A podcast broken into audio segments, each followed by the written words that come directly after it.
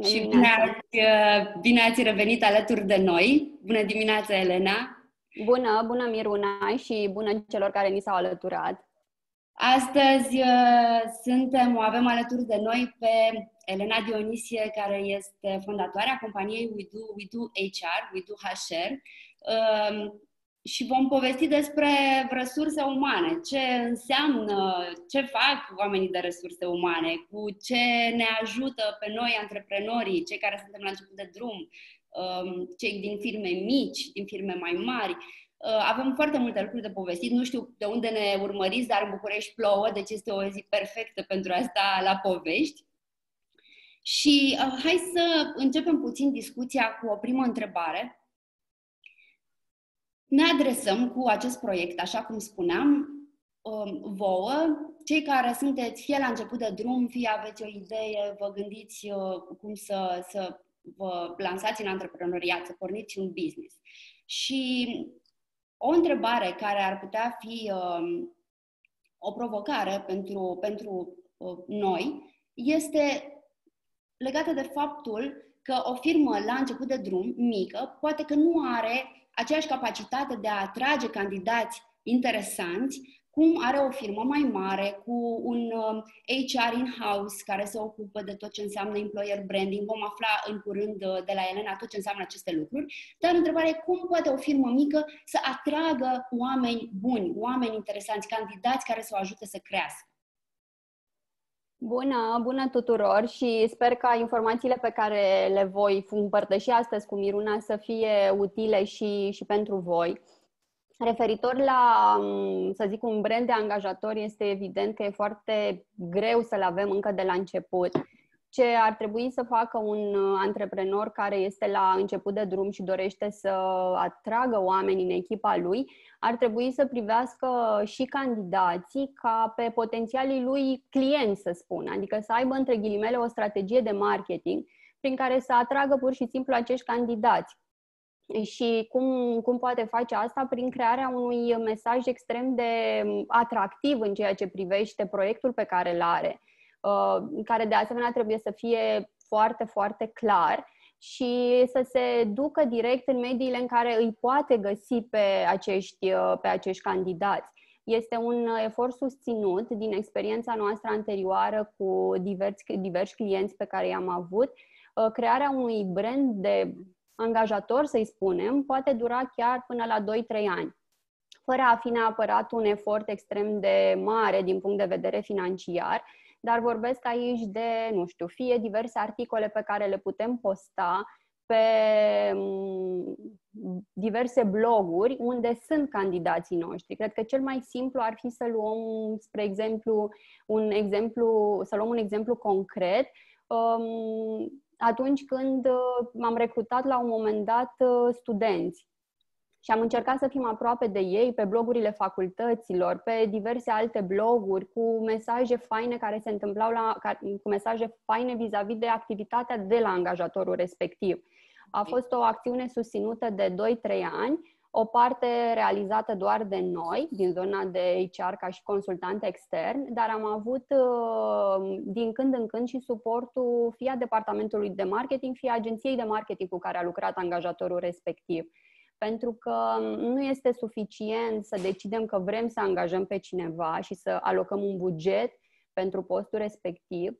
Este foarte important să înțelegem că, candidații aleg. Și chiar și acum, în timpul pandemiei, nu avem o sumedenie de CV-uri. Tot este important să reușim să-i aducem la masa dialogului, să spun așa. Am înțeles. Deci, practic, un mesaj atractiv și tot felul de acțiuni care să-i convingă pe potențialii viitori colegi, dacă le va fi bine la noi. Adică ce oferim noi, ce punem noi pe masă, astfel încât ei să fie tentați să vină la noi. Pentru că sunt extrem de mult, concurența este mare, ca în orice domeniu și aici concurența este mare. Sunt foarte mulți angajatori. Și atunci trebuie să reușești să-i atragi cumva, că îi atragi cu proiectul tău care poate fi foarte incitant, că îi atragi cu poate o flexibilitate a programului de lucru. Vorbeam de studenți. A fost foarte bine că unii dintre clienții noștri au înțeles că studenții au nevoie de flexibilitate și atunci, deși a fost dificil pentru ei, au organizat programul de lucru astfel încât să poată veni și la job și să poată să își termine și facultatea, să-și dea examenele și așa mai departe. Da? Da, și oricum este un... Mi se pare că e într-adevăr o acțiune destul de dificilă pentru o companie mică, pentru o companie mică nu are neapărat buget foarte mare de a angaja, nu poate să plătească salarii la nivelul la care ar putea o companie mai mare, cu venituri mai mari și atunci, într-adevăr, cred că este nevoie de creativitate pe partea asta, de cum atragi candidații. Exact, creativitate. Ceva le oferi, nu? Corect, creativitate, dar mai mult decât atât aș spune că este nevoie de o preocupare pe care proaspeții angajatori să o aibă în această direcție. Adică, ok, ce pot să fac eu să atrag oameni alături de mine? Adică este important ca ei să-și dorească să vină aici. Nu îi pot atrage doar cu un salariu, să spun. Iarăși, foarte important este sediul, unde este sediul și aici ar putea fi foarte mult de discutat. Locația contează foarte mult. E drept că acum, în perioada pandemiei, există această disponibilitate de a lucra de acasă, însă în continuare sunt foarte mulți angajatori care nu își lasă angajații să lucreze de acasă. Și în acest context, acei angajatori au de pierdut în aceste momente, pentru că angajații simt că dacă există posibilitatea să lucreze de acasă, înseamnă că sănătatea lor și măsurile astea de protecție contează pentru angajator. Da. Bine, și desigur vorbim despre acele joburi unde este posibil să lucrezi de acasă. Sigur că da, bineînțeles. Multe categorii, multe domenii în care pur și simplu nu se poate. Da, eu ce povesteam aici, povestesc de departamente unde foarte bine activitatea s-ar putea derula și de acasă, însă există această reticență din partea angajatorului. Da. Okay. Te rog. Aș fi vrut, dacă nu mai ai nimic de adăugat la această primă discuție, aș fi trecut la o a doua întrebare care ne duce puțin într-o zonă ceva mai pragmatică, în concret, și anume cum găsim efectiv cei mai buni candidați pentru un anume job. Cum facem? Da, aici este așa ca o structură, adică e ceva destul de matematic până ajunge să stai efectiv de vorbă cu candidatul respectiv, în sensul că mai întâi trebuie să-ți fie ție clar, ca și angajator, ce cauți în acel moment, adică cam care ar fi un, să zicem, job description pentru postul respectiv. Știm că, în general, în companiile mici, lucrurile nu sunt foarte clar delimitate, există tendința ca o persoană să acopere cât mai multe posturi, ceea ce noi nu suntem aici nici să judecăm, să spunem că e bine sau că e rău, doar că va fi poate puțin mai dificil să găsești o persoană care să facă foarte multe lucruri. Și atunci este foarte bine să specificăm foarte clar, înainte de a crea anunțul de recrutare, să ne gândim, ok, ce trebuie să facă persoana respectivă, să ne notăm toate aceste responsabilități, iar acesta să fie practic punctul de plecare. Ok, ce trebuie să facă? Și de aici următoarele detalii. Practic, vorbim despre acel job description, să l-am foarte clar... Foarte clar care sunt responsabilitățile, foarte clar care este structura în cadrul organizației tale. Un soi de organigramă, sună așa sofisticat, dar nu e. Până la urmă, care e structura? Aduc un om la mine în firmă, cui se va subordona. Exact. Da? Adică există departamente, nu există, putem detalia destul de mult. Da. Dar și în momentul în care vei avea discuția cu candidații, trebuie să poți să oferi aceste informații, știi? De asemenea, dacă, compania este 100% românească, dacă există, nu știu, și în afară, și aici avem doar un branch, adică sunt multe lucruri care ar putea fi discutate. Ok, după ce am stabilit responsabilitățile și am stabilit și care ar fi rolul în organizație, în departament și așa mai departe, ar fi foarte important să stabilim dacă ne dorim o persoană, nu știu, entry level sau o persoană cu experiență, da? Și din acest moment putem să creionăm puțin anunțul de recrutare, care este unul extrem de important. Trebuie să fie cumva clar, concis și atractiv pentru candidați, pentru viitorii noștri colegi. Dacă îmi dai voie, dacă reținem că am rămas la acest anunț de recrutare, voiam doar să fac o precizare, ceea ce cred eu, de ce cred eu că este foarte important, cum spuneai, să avem acel job description, care este foarte bine redactat, dar el nu face decât să reflecte o înțelegere extrem de bună a așteptărilor pe care noi le avem de la viitorul nostru coleg.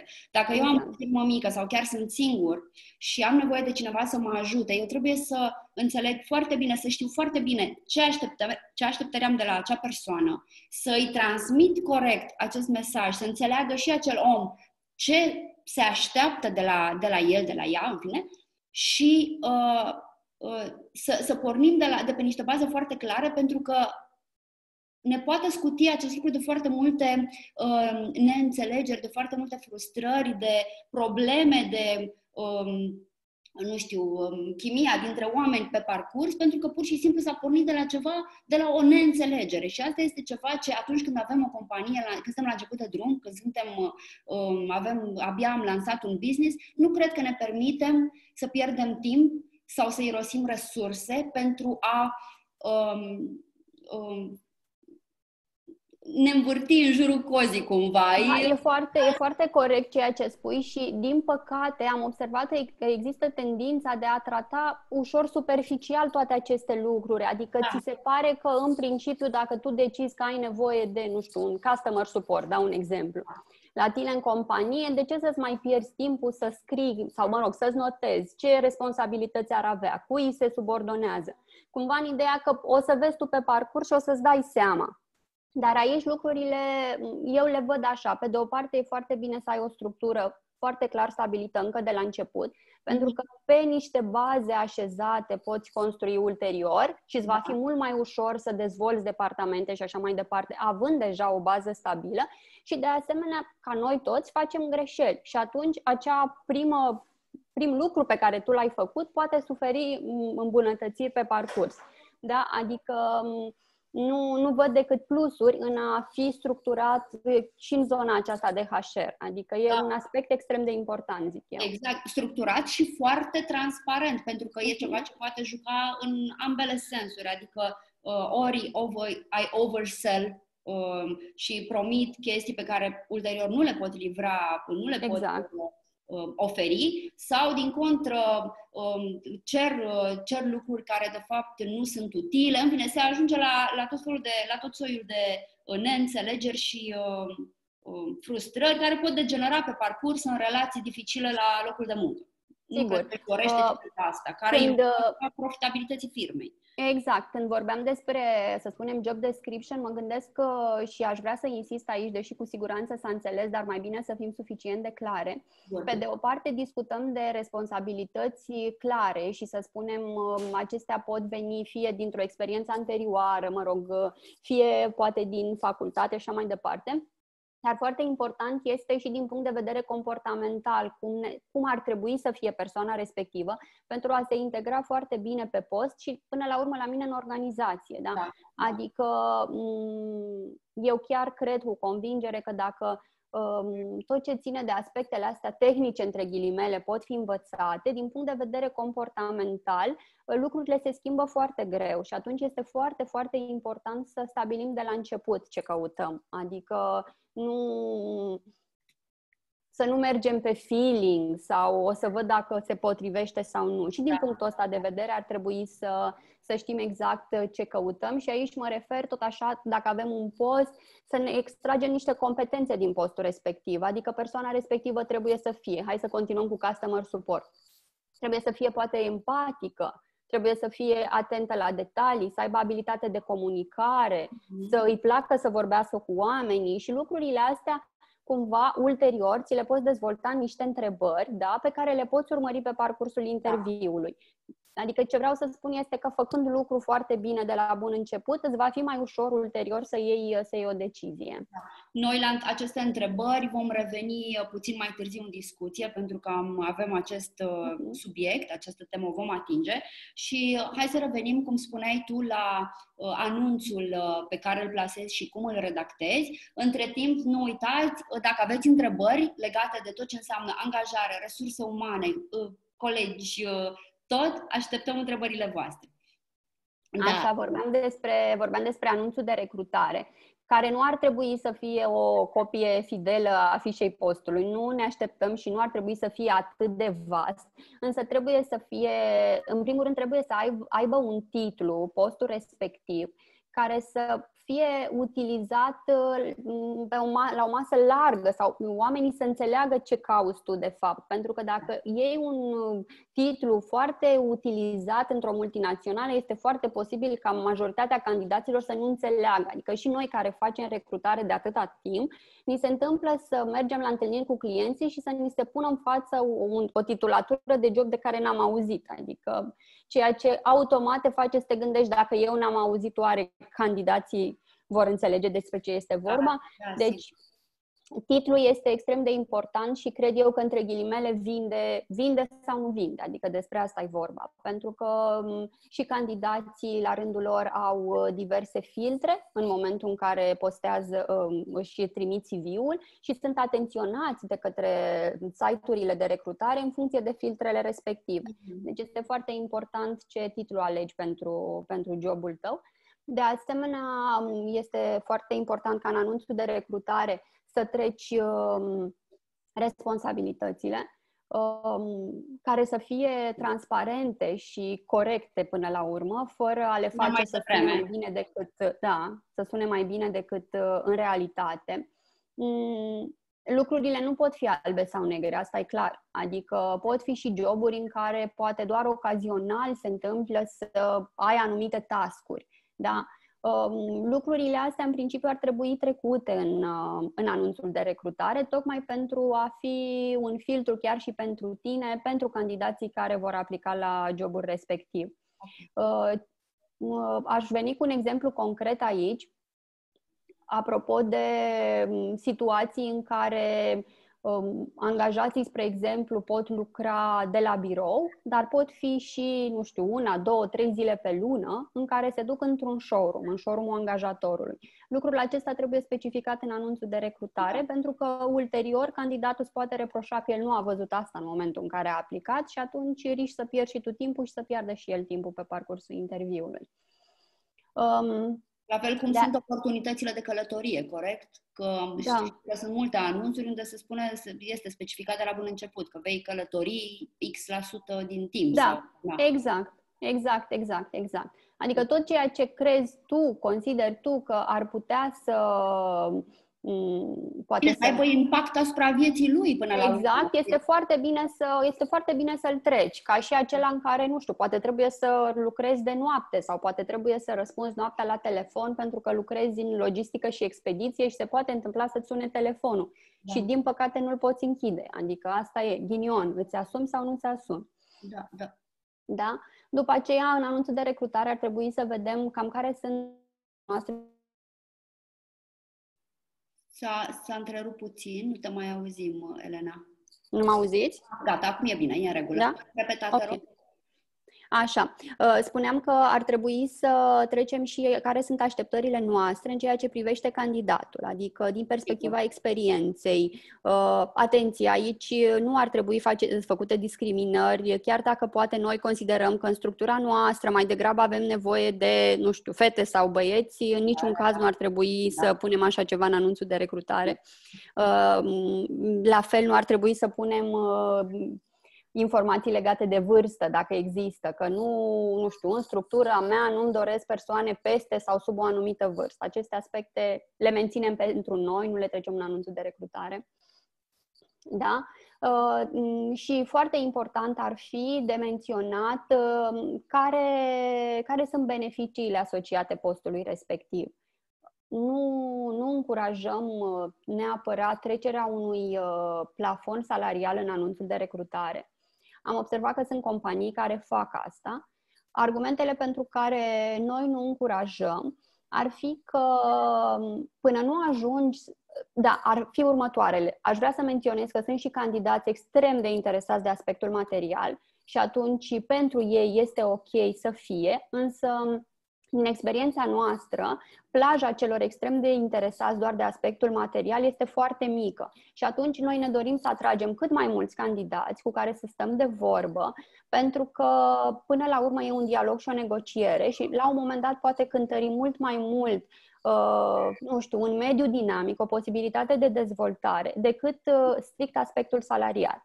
Și atunci noi încurajăm să nu trecem acest aspect, dar angajatorul trebuie să aibă clar un buget salarial dedicat poziției respective. Pe care oricum va trebui să-l comunice în momentul în care se va ajunge la interviuri, nu? Adică da, exact, exact. De asemenea, foarte important ar fi sediul și de specificat acest lucru. Dacă este locație centrală, e un plus. Și atunci cu atât mai mult vei avea candidați. Sigur, dacă nu este locație centrală, este bine de menționat pentru că vei primi aplicații ale unor persoane direct interesate de locația respectivă. Da, da. Chiar și, cum să spun, chiar și o locație care este la, nu știu, marginea Bucureștiului poate fi un plus pentru cei care locuiesc în zonă. Da. Adică, deși pentru tine ca recruiter e dificil să-i găsești pe aia care locuiesc acolo, odată ce i-ai găsit, procesul de recrutare merge mult mai bine, că e un mare plus, că ei scutesc drumul, că oricum locuiesc la marginea Bucureștiului și nu mai trebuie să vină până în centru. Da, da, da. Și aș avea de menționat un lucru aici, pentru că cred că stă foarte mult în puterea noastră de a sfinți locul, nu? Conform proverbului, omul sfințește locul. Ce vreau să spun prin asta este că, ok, poate că sediul nu este neapărat central sau nu este neapărat foarte atractiv per se, dar asta nu înseamnă că noi nu putem face lucruri pentru a-l face mai atractiv.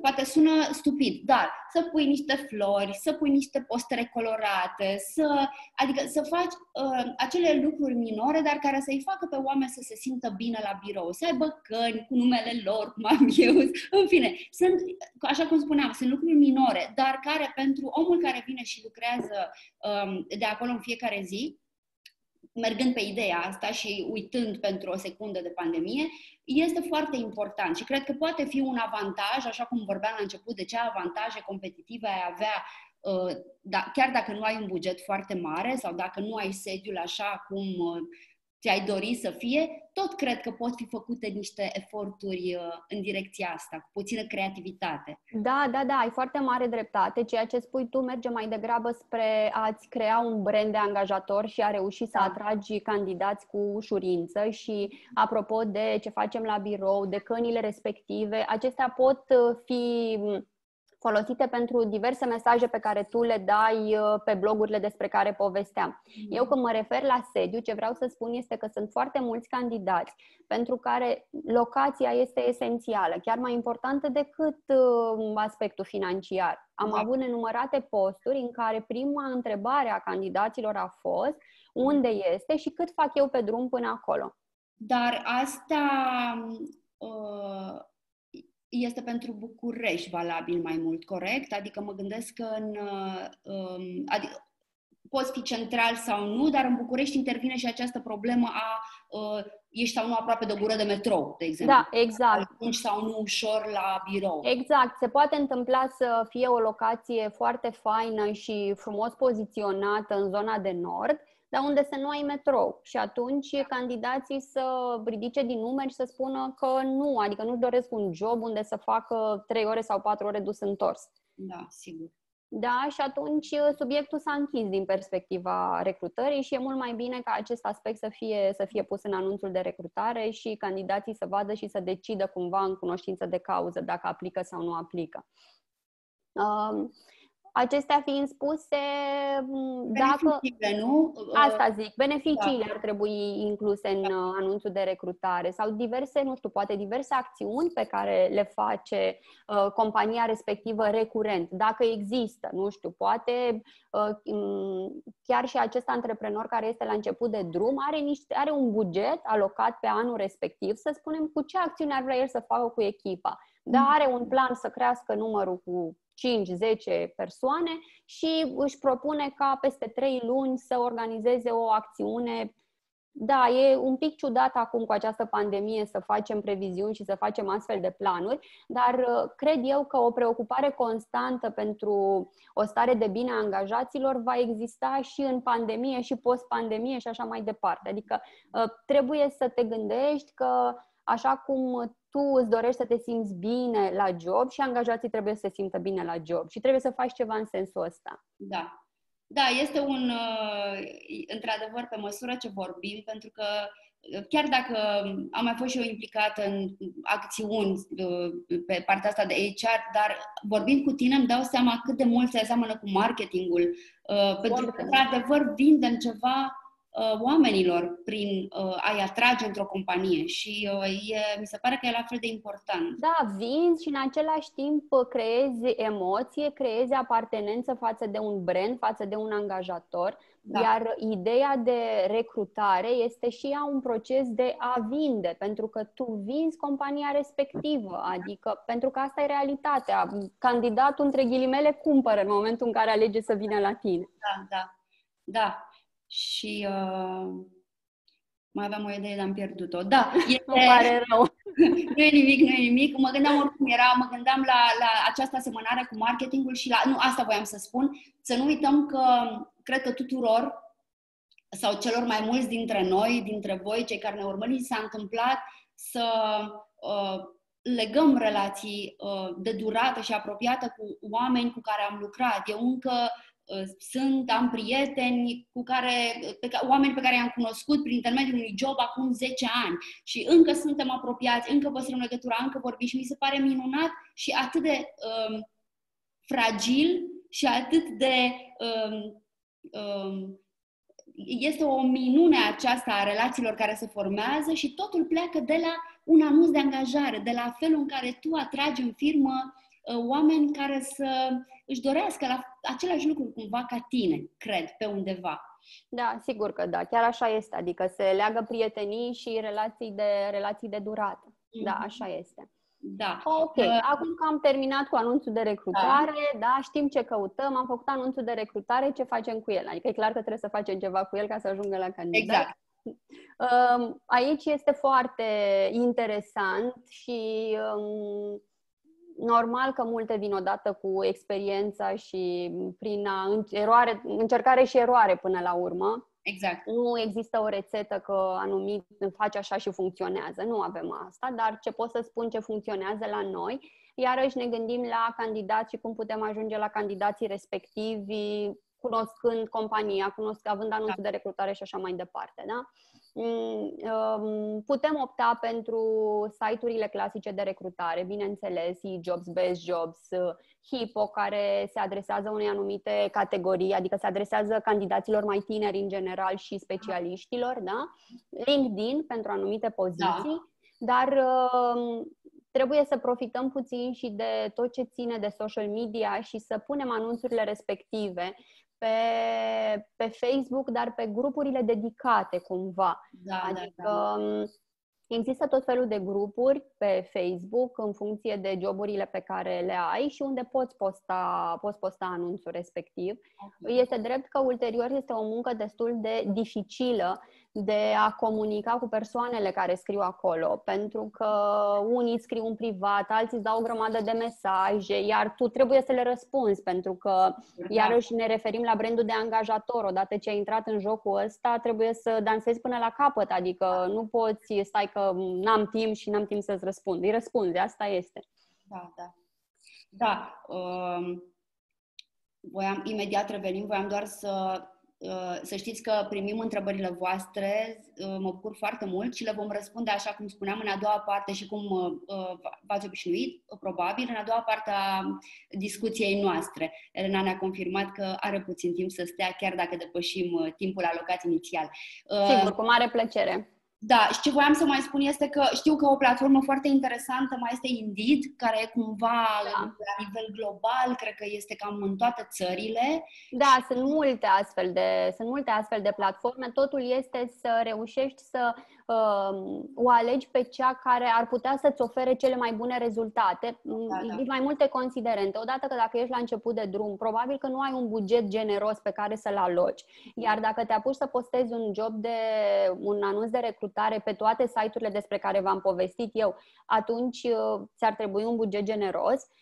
Și cel mai bine este să alegi 2-3 variante, să începi cu ele și să vezi ce rate de răspuns ai. Ce încurajez eu antreprenorii este să aibă încredere că pe măsură ce vor face lucrurile așa, ulterior le va fi mai ușor să-și atragă candidați, pentru că joburile se recomandă, colegii vorbesc între ei, este mai ușor să aduci oameni în organizație. Dar trebuie să fii perseverent cu toate aceste acțiuni și să le faci frumos și curat. Da. Și cred că trebuie să fim atenți și la anumite domenii care au sunt un pic mai nișate, poate.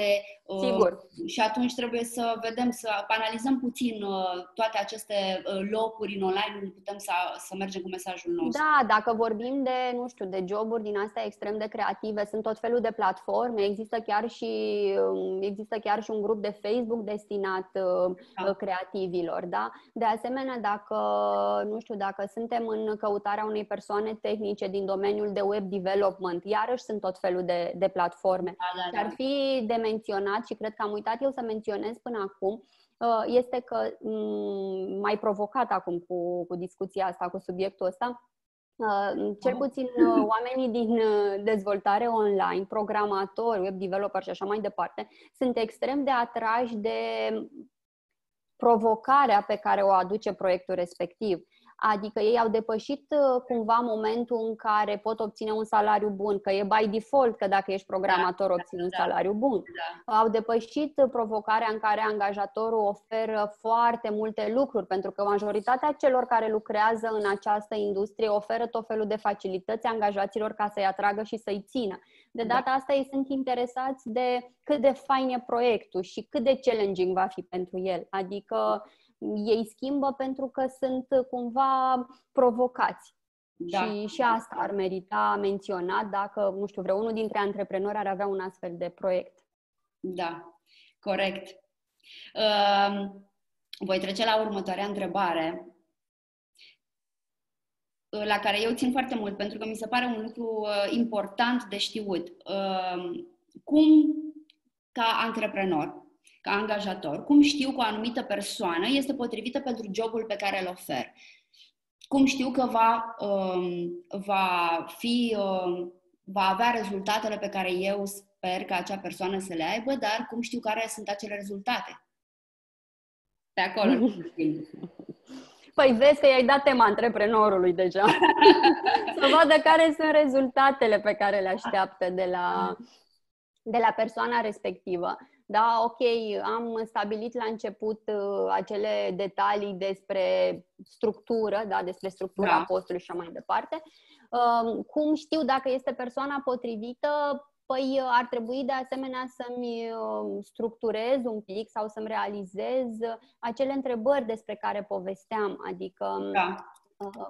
Chiar și noi, după atâția ani de experiență, ne facem în continuare sună sofisticat, nu e neapărat un ghid de interviu, dar pentru ce se întâmplă? Tu ajungi să vezi destul de mulți candidați pentru un post. Dacă nu ai niște întrebări clare, dacă nu-ți iei notițe după fiecare interviu, este posibil ca la un moment dat impresiile și ceea ce ai observat să se amestece și să nu mai poți să legi acele impresii de o anumită persoană. Și atunci este foarte bine să ai niște întrebări pe care să le extragi din fișa postului și o să insistăm un pic pe ele, dar de asemenea să-ți și notezi toate lucrurile acestea.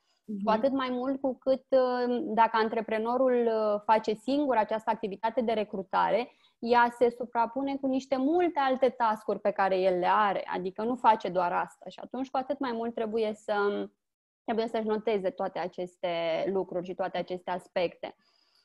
Întrebările vizează cumva, pe de o parte, a verifica experiența profesională, fără doar și poate, experiența profesională, cunoștințe, dar de asemenea și comportamentul despre care am agreat împreună că este foarte important. Înainte să trecem la întrebări, la întrebările pe care efectiv ar fi interesant de știut pentru antreprenori să le pună în timpul unui interviu, aș vrea să fac o mențiune și anume că în momentul în care te lansezi în afaceri, în antreprenoriat, deschizi un business, cum vrem să-i spunem, la început suntem mulți, one-man show, one-woman show, dar nu, trebuie, le facem pe toate, și promovare, și vânzări, și ținem partea asta administrativă, financiară, în frâu. Avem foarte multe lucruri de făcut, dar noi nu știm să le facem pe toate. Este imposibil, nu avem capacitatea de a le face pe toate, nu avem cunoștințele necesare. Și atunci când vrem să angajăm pe cineva care să vină să ne ajute, este foarte important, cred eu, să știm exact. Poate nu știm să facem marketing, dar noi trebuie să știm ce întrebări să-i punem acelui om și să ne putem da seama dacă omul din fața noastră este capabil sau nu. Pentru că se întâmplă foarte des ca oamenii să răspundă la joburi nu neapărat pentru că ar fi potriviți, ci pentru că na. Și cred că este foarte important să știm aceste lucruri, să înțelegem un pic din ce cerem. Da, ai foarte mare dreptate, pentru că, spre exemplu, și noi în activitatea pe care o derulăm, nu putem să evaluăm cunoștințele din punct de vedere, între ghilimele, tehnic. Adică dacă recrutăm, nu știu, un programator, dau un exemplu, cel mult pot să ascult ce-mi povestește, îmi notez proiectele, vedem, ne uităm pe proiectele respective, dar recomandarea noastră către client vine mai degrabă din punct de vedere comportamental, pentru că o înțelegere foarte bună ar trebui să o aibă clientul sau, așa cum spui și tu, ar trebui să aibă pe cineva care să-i ofere suport pe zona asta, pentru că chiar nu cred că are cum să le știe pe toate. Chiar dacă, nu știu, e o agenție de marketing și face marketing și atunci știe ce să caute, da? Dar chiar și acolo...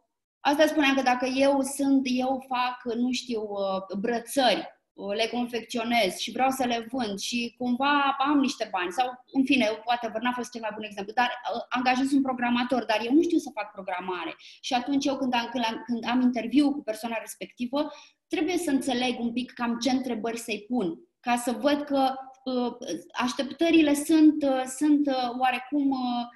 Ne întâlnim undeva la mijloc, ne înțelegem, știi? Și poate nu știu eu, dar poate am un prieten care știe programare și îl rog să participe la interviu ca să mă ajute în a evalua persoana. Pentru cei care nu au încă buget de oameni de resurse umane, evident. Da, e bine ce zici tu. Pe de altă parte, asta cu prietenul, nu știu dacă poți să ai așa prieteni și din zona de marketing, din zona de programare.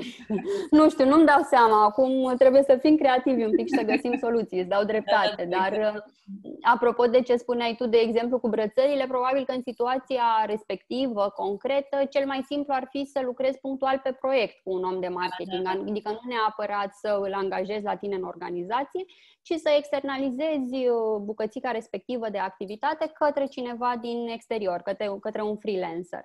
Și atunci cred că ți-am rezolvat mai facil problema. Asta ne duce la un punct pe care nu l-am atins, cel privind externalizarea. Înainte de a trece la acele întrebări, hai să discutăm puțin, Elena, dacă ești de acord, despre acest aspect. Devine din ce în ce mai comun să externalizăm anumite task-uri din ce avem noi de făcut.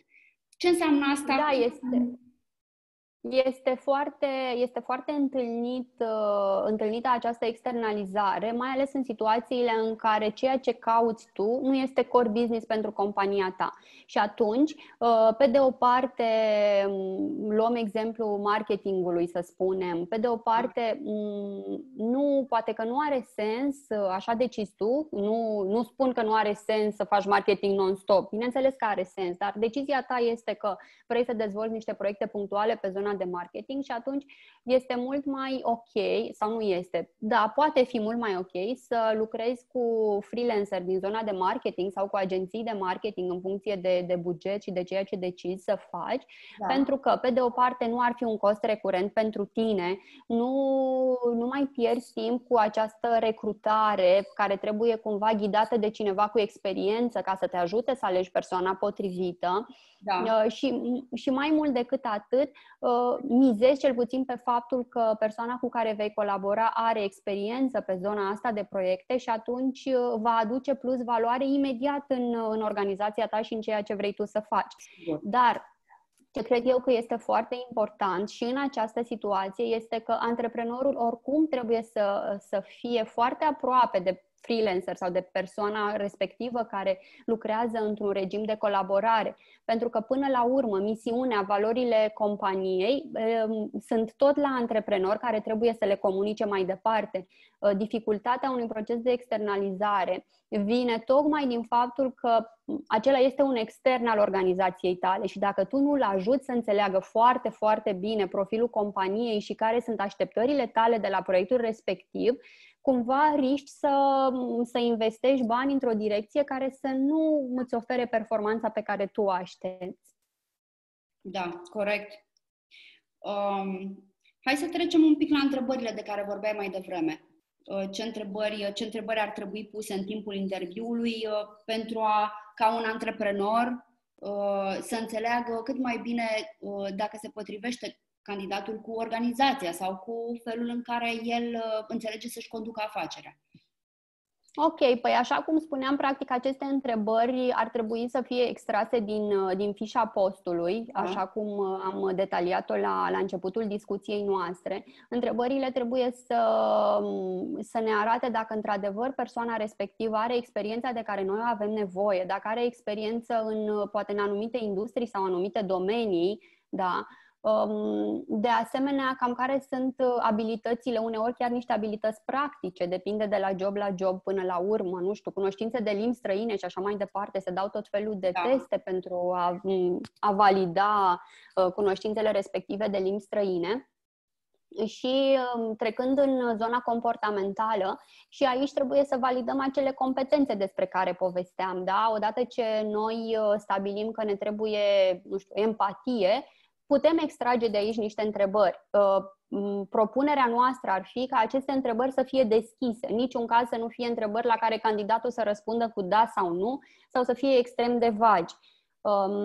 Apropo de ceea ce discutăm, ce ar fi cumva, în afară de aceste întrebări, care bineînțeles că sunt foarte importante, foarte important e și cadrul interviului pe care noi, ca și viitor angajator, îl creăm, adică trebuie să fie un mediu extrem de prietenos, chiar și online, și dacă e o interacțiune online, tot trebuie să fie foarte prietenos. Trebuie să nu întârzi tu ca și viitor angajator și viitor șef, poate, da?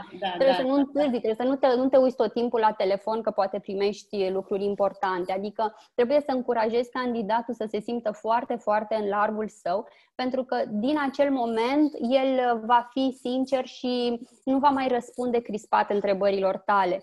Și poți afla niște lucruri pe care altfel n-ai cum să le afli, că dacă tu îl pui să-ți răspundă cu da sau nu, sau îl menții așa într-o zonă în care el e super crispat, e foarte posibil să dea niște răspunsuri politically corect, dar care să te inducă în eroare ulterior când iei decizia.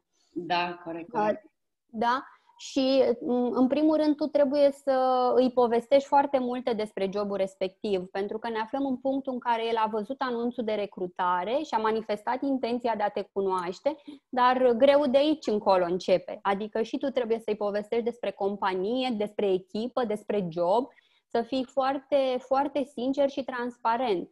Chiar dacă sunt lucruri care, cum spuneam, se întâmplă odată la nu știu cât timp, este bine ca viitorul angajat să știe despre ele. Okay, adică transparența e cea mai importantă. Și încă o chestie ce aș mai vrea eu să încurajez este să roage candidații să dea exemple concrete din activitatea lor, chiar dacă sunt, să spunem, la început de drum, pentru că e o provocare dacă persoana din fața ta n-a mai lucrat nicăieri, pentru că te gândești, ok, dar cum pot eu să validez anumite lucruri de care am nevoie? Și atunci te poți lega de o experiență de facultate, de proiecte pe care le-au avut în timpul facultății. Nu înseamnă că dacă n-a lucrat în facultate, nu știu, faptul că n-are o experiență de job ar trebui să-l dezavantajeze. Nu, nici vorbă, doar că trebuie să găsești modalitatea să validezi competențele respective. Da, e un punct de vedere este un lucru foarte important pe care îl spui, pentru că mulți oameni sunt descurajați de această lipsă de experiență, dar de fapt ei au făcut o felul de lucruri. Trebuie doar să le... Da. Exact, să afli ce au făcut până la urmă și să pui elementele respective, piesele respective în puzzle-ul tău și să vezi în ce măsură se potrivesc sau nu se potrivesc acolo. Da. Noi mai avem două întrebări pe lista noastră, dar avem foarte multe întrebări primite din partea celor care ne urmăresc, așa că îți propun să trecem prin acestea și dacă la final mai... putem rămâne să discutăm și ultimele două puncte, le discutăm și pe acelea, da? Bun, să vedem. Deci, Andreea întreabă, ce procese de HR sunt esențial de stăpânit pentru antreprenori, mai ales având în vedere că, probabil, la început nu vom avea un departament sau o persoană dedicată pe HR? Păi, procesele de HR sunt unele extrem de vaste.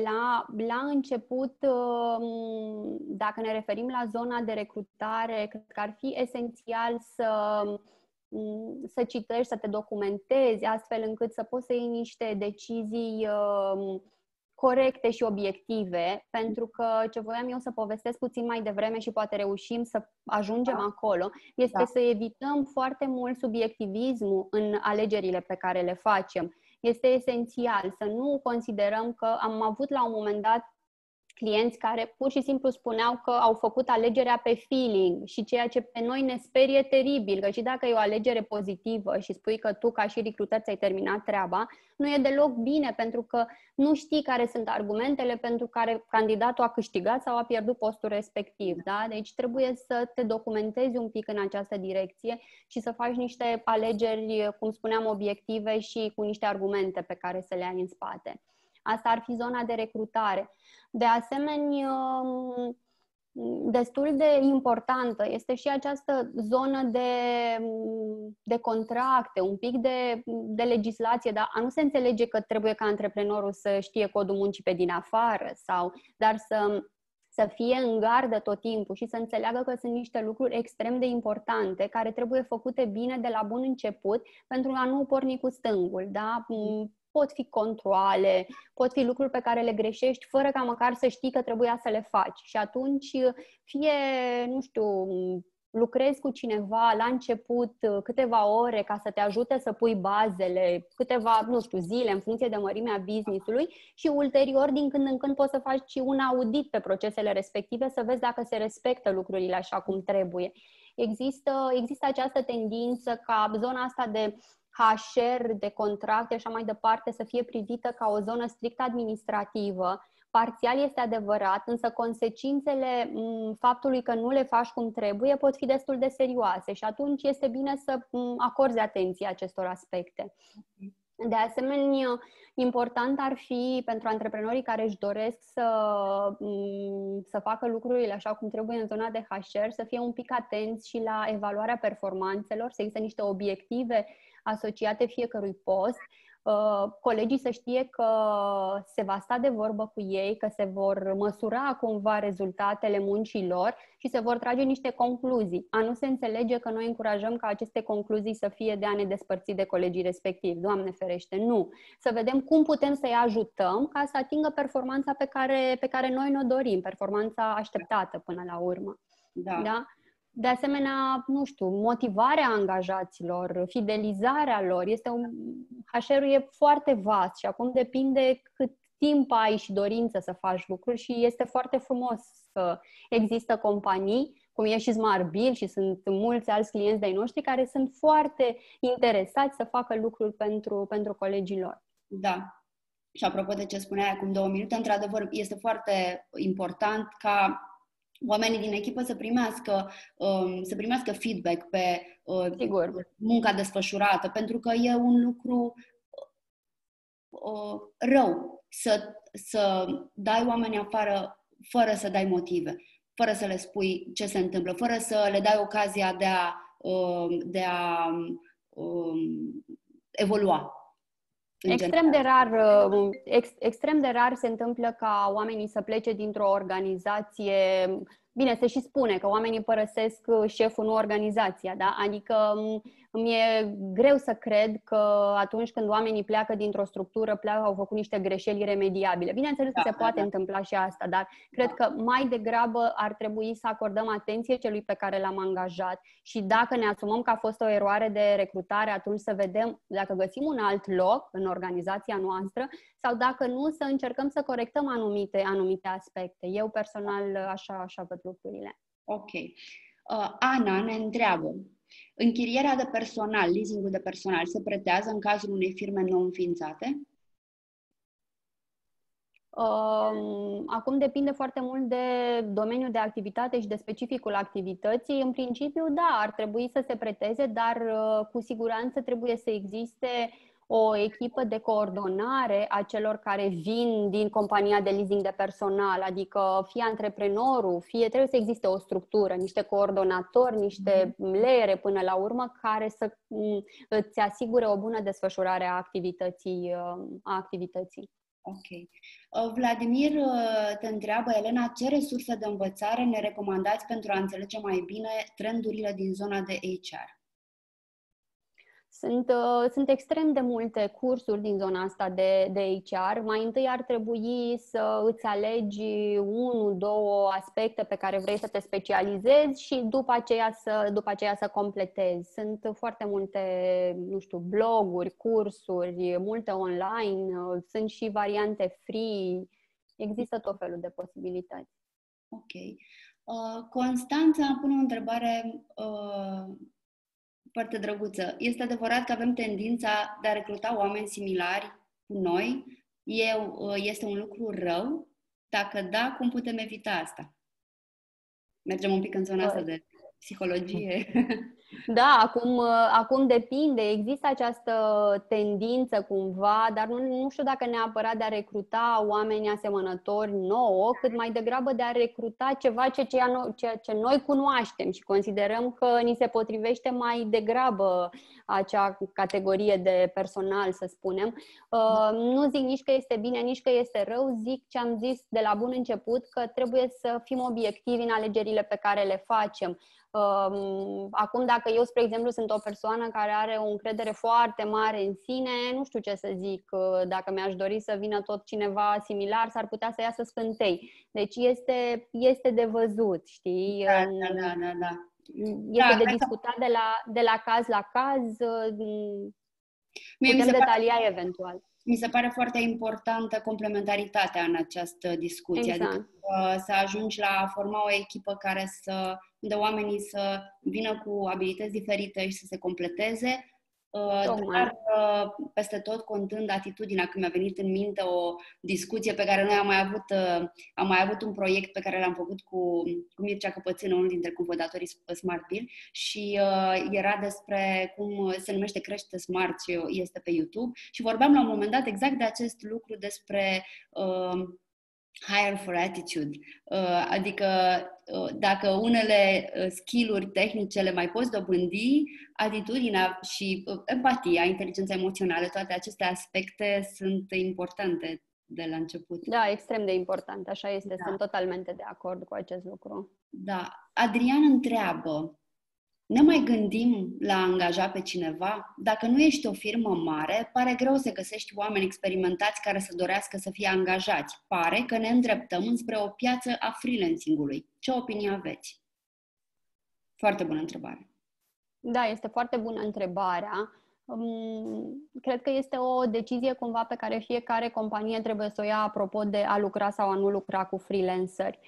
Dacă ai nevoie... Bine, cumva întrebarea ar trebui spartă în două bucăți. Pe de o parte, dacă o firmă mică poate angaja, da, și aici la a putea, nu știu dacă se referă din punct de vedere financiar sau prin faptul că majoritatea candidaților cu experiență se duc către firme mari, și pe de altă parte, dacă încurajăm sau nu freelancing-ul. Insistând pe zona asta de freelancing, ca să nu-mi pierd ideea, dacă ceea ce faci tu în business-ul tău este recurent, eu personal aș încuraja o angajare a unui coleg, nu neapărat să optezi pentru freelancing, pentru că freelancerul în principiu își dorește să aibă cât mai multe proiecte și variate, mă gândesc că pentru asta e freelancer, și atunci s-ar putea să nu fie disponibil 8 ore pe zi pentru business-ul tău. Și în această situație este mai indicată varianta angajării. Revenind la partea inițială, așa cum am zis mai devreme, cred că poți să-ți găsești angajați cu experiență, marșând pe ceea ce am spus la început, adică printr-o atractivitate a proiectelor, printr-o transparență și flexibilitate până la urmă pe care ai putea să o arăți viitorului tău coleg. Nu înseamnă că toți seniorii își doresc firme foarte mari sau multinaționale, adică sunt și persoane cu foarte multă experiență care au lucrat în multinațională și din contră își doresc o trecere acum către un business mai mic, antreprenorial, pentru că suntem oameni și cumva așteptările și dorințele noastre se schimbă pe parcursul vieții și îți dai seama că, nu știu, poate în anumite structuri ești doar o rotiță și nu se vede efectiv valoarea pe care tu o poți aduce în organizația respectivă, pe când într-un business mic aceste lucruri se pot vedea cu mult mai multă ușurință și inițiativele tale sunt luate în considerare mult mai simplu și mai ușor într-un business mic decât într-o entitate extrem de mare, unde e nevoie de foarte multe aprobări până se întâmple ceva. Unul din cei care ne urmăresc, nu am un nume, nu este o informație nouă faptul că negocierile de salarii pot să fie influențate extrem de mult de privilegiu. De aceea, dacă se pornește doar de la ideea de negociere financiară, practic, putem să profităm de oamenii care sunt mai timizi sau mai puțin experimentați în negocierile de genul acesta. Nu ați observat că găsiți leads mai ușor dacă aveți un price range de salariu? Mulțumesc! Nu știu sigur dacă am înțeles întrebarea și corectează-mă tu. Deci, ideea este că ar trebui opinia domnului ar fi că dacă am avea un range de salariu ne-ar fi mai ușor să atragem candidați? Cred că întrebarea este despre oamenii care nu au neapărat abilități de negociere, sunt timizi, nu știu cum să poarte, să ducă o negociere pe salariu și atunci sunt dezavantajați de acest lucru. Și întrebarea de final, de altfel, este că poate găsiți, de fapt, leads mai ușor atunci când aveți un price range de salariu, când e deja menționat. Adică eu ofer între X și Y, dar și atunci...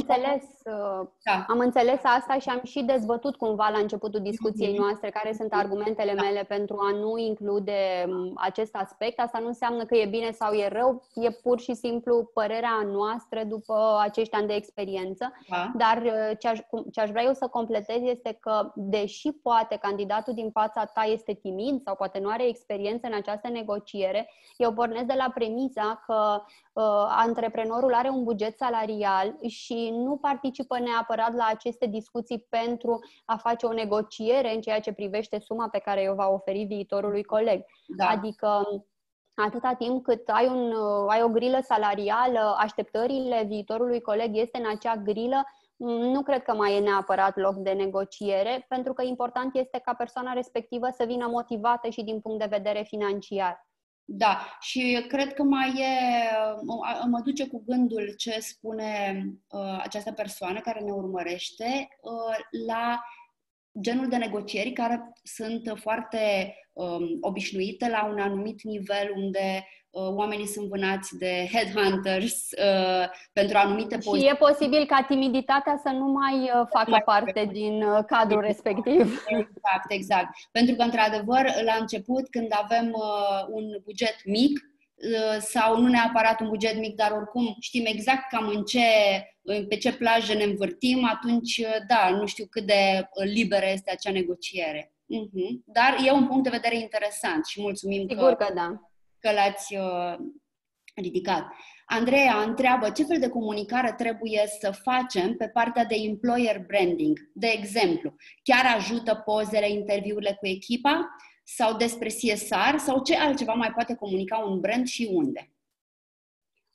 Da, considerăm că ajută foarte mult pozele cu echipa și acțiunile pe care echipa le face până la urmă. Adică asta arată că există o preocupare pentru o stare de bine a angajaților până la urmă. Și aceste proiecte de CSR ar veni cumva poate chiar în completarea valorilor pe care organizația respectivă le are. Că în principiu proiectele de CSR sunt pentru a oferi suport în anumite direcții. Și atunci, dacă tu ca și angajator reușești să mobilizezi echipa să se implice în astfel de acțiuni, cu siguranță ajută și pe partea de employer branding. Dar aceste acțiuni de employer branding trebuie să fie susținute și antreprenorii trebuie să fie perseverenți în a le realiza. Nu înseamnă că dacă ai făcut odată o astfel de acțiune, poți să mai stai 6 luni și să nu faci nimic.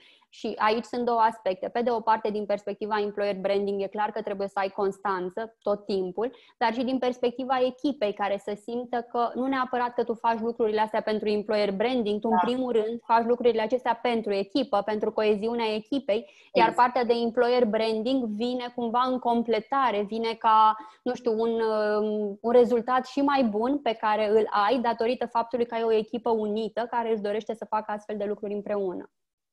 Sigur că da. Cătălin ne spune cănile, materialele promoționale, team building-urile, etc.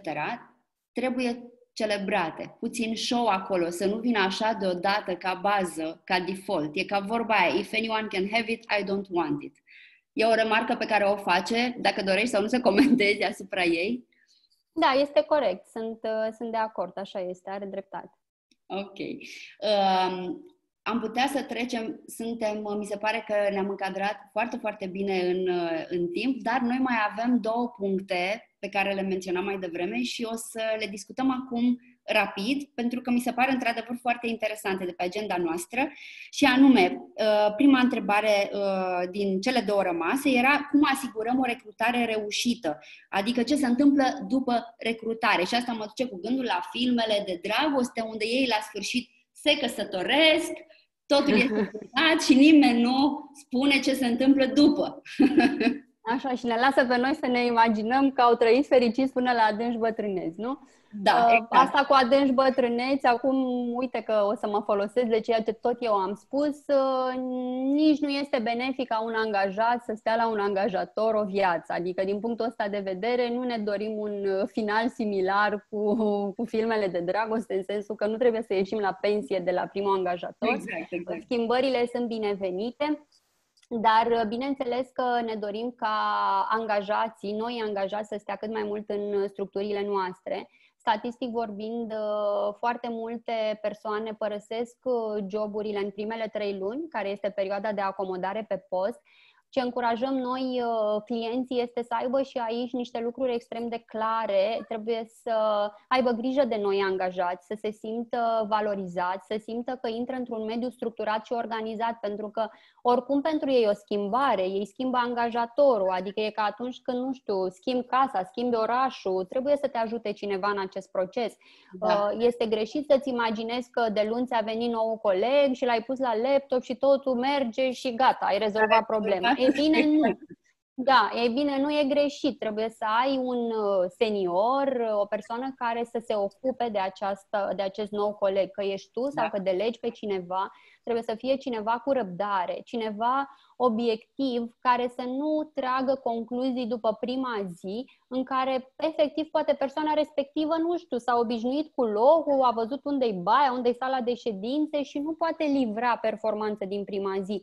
Deci trebuie să avem puțină înțelegere față de noi colegi și să avem un proces foarte clar de acomodare pe post, adică noi colegi să fie ușor introduși în task-urile pe care le vor avea la finalul perioadei de acomodare. Abia dacă, ulterior, dacă facem toate lucrurile acestea, putem să tragem o concluzie în privința reușitei procesului de recrutare. Corect.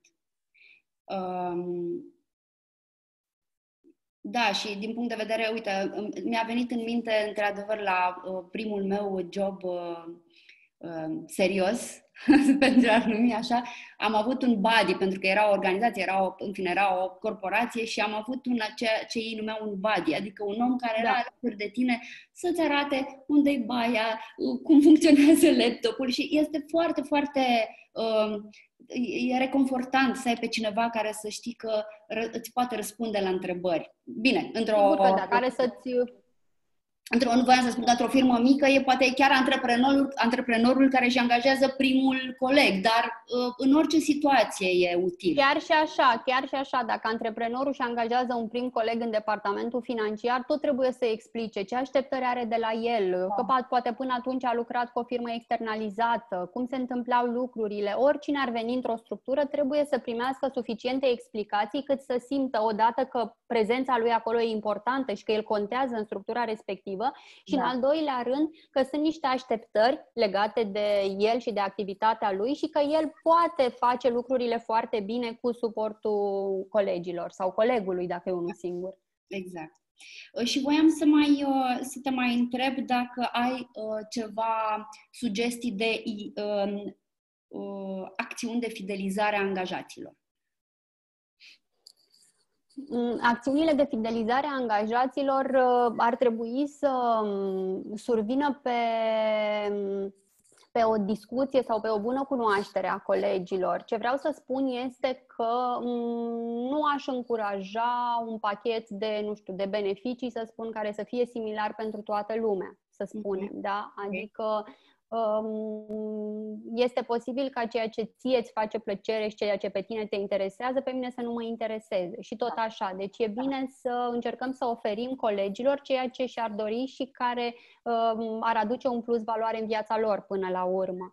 Să ținem de asemenea între oameni. Da, exact. De asemenea, ar fi important de văzut iarăși ce contează pentru persoanele respective și să ne creăm aceste pachete de fidelizare în concordanță cu asta. Și aici aș insista pe, nu știu, flexibilitatea programului, care poate pentru mulți dintre noi este extrem de important. Și sunt foarte multe companii care aveau deja lucrul acesta și înainte de pandemie și sunt ferm convinsă că vor fi și mai multe care vor avea această flexibilitate de aici încolo. Posibilitatea, nu știu, de a-și organiza altfel timpul de lucru, nu neapărat de a lucra de acasă sau de la birou. Se pot face foarte multe lucruri în zona asta de motivare și de fidelizare a noilor colegi. Diverse proiecte de, să spunem, de dezvoltare personală care se pot derula împreună cu restul echipei. Posibilitatea de a-i permite să participe la un training și poate să lipsească de la job. Ar fi foarte mult de discutat pe acest subiect. Ok. Dar, iată, ca de fiecare dată, toate informațiile pe care noi încercăm să vi le dăm, practic se învârt în jurul ideii de există aceste lucruri, citiți despre ele, sunt o mulțime de resurse în online despre, cred, fiecare dintre subiectele pe care noi le-am atins astăzi și... Sigur. Cred că și asta este o provocare, să le alegi pe cele care, nu știu, simți că ți se potrivesc cel mai bine. Da, este o întrebare pe care, din fericire sau din păcate, nici nu știu cum să-i spun, am primit-o la aproape fiecare dintre live-urile pe care le-am avut, la fiecare dintre discuții. Oamenii întreabă cum să ajungă la acele resurse care sunt bune și, într-adevăr, nu cred că este o rețetă anume, ci trebuie să citești foarte mult și să verifici sursele, să verifici sursele, să încerci să faci niște lucruri, să dai drumul unor proiecte în zona asta de, să zic, dezvoltare organizațională și să te adaptezi la nevoile colegilor, la ce spune piața, care-i trendul și așa mai departe. Nu există o rețetă. Exact. Super! Am avut o discuție, cred, foarte bună. Am atins o grămadă de subiecte interesante pentru tot ce ține de partea asta de recrutare, de HR, de employer branding. Mulțumim foarte mult, Elena, că ai acceptat. Mulțumesc și eu, m-am simțit foarte bine la cafea cu tine în dimineața asta, a fost foarte, foarte plăcut. Mă bucur foarte mult. Sper că am reușit să oferim informații valoroase participanților și să plece după discuția asta cu niște planuri concrete și niște idei pe care să le implementeze începând de luni. Exact. Îți împărtășesc această speranță și eu chiar îmi doresc foarte mult ca tot ce facem noi aici să ajute. Dacă o persoană pleacă cu o idee, mi se pare că deja suntem într-un loc mai bun. Și noi am ajuns la ultimul live pe care îl facem luni, tot la 10:30. Îl vom avea invitat alături de noi pe Radu Savopol de la Five to Go. Și aș vrea să le mulțumesc fetelor care de fiecare dată au stat alături de noi. Voi nu le vedeți, dar sunt fetele care se asigură că totul merge bine tehnic. Andreea și Irina, vă pup! Și mulțumim. Noi ne vedem. Mulțumim foarte mult, Elena, să aveți un weekend absolut minunat. Eu vă mulțumesc mult! Toții și cu mare drag și ne auzim luni dimineață. Weekend frumos aveți! Weekend fain!